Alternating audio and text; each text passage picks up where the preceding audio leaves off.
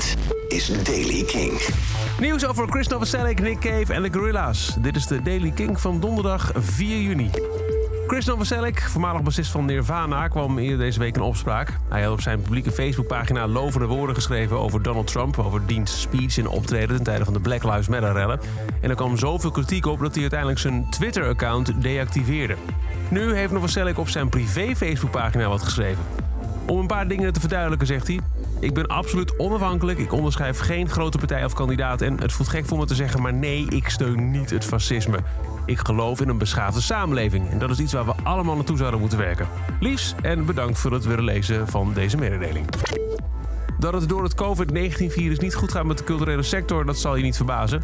Vooral kleine zalen en clubs er staat het water aan de lippen.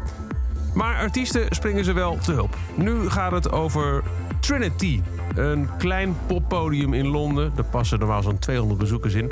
En het Londense poppodium heeft het moeilijk door het coronavirus. Verschillende artiesten als Kate Nash, Bastille en Scouting for Girls hebben hun beginoptredens gehad in Trinity. De eigenaar van de zaal, Chris Purdue, is een crowdfunding begonnen om zijn podium overeind te houden. Komt uh, namelijk niet in aanmerking voor subsidie. Hij hoopt met de actie zo'n 20.000 Britse pond op te halen. Er komt nu een veiling en een van de stukken die je daar kunt kopen is een paar glittersokken van Nick Cave. Nou, glitter, ja, sprankelende sokken. Hij heeft uh, ze op een uh, stuk karton gezet met de daarnaast tekst: Dit paar sprankelende sokken is officieel eigendom van Nick Cave en it's worth a fucking fortune. De veiling is vandaag, dus mocht je nog sokken van Nick Cave hebben en daarmee gelijk een klein Londens poppodium willen steunen, dan weet je wat je te doen staat.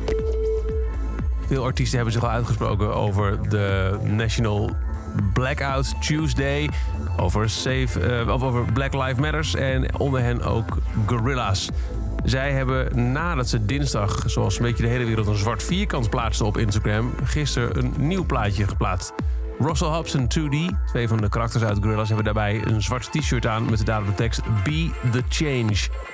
Gorilla's zijn woedend over de dood van George Floyd en velen voor hem door toedoen van systeem, systematisch racisme en politiegeweld, schrijven ze op Instagram.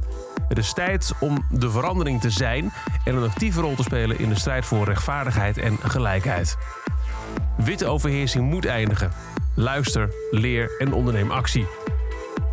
De post eindigt dat hun post niet de laatste zal zijn in een reeks van dingen die ze willen doen om het hierover te hebben. Of het ook dan zal uiten tot een nieuw nummer van hun Songmachine project, dat is nu nog niet bekend.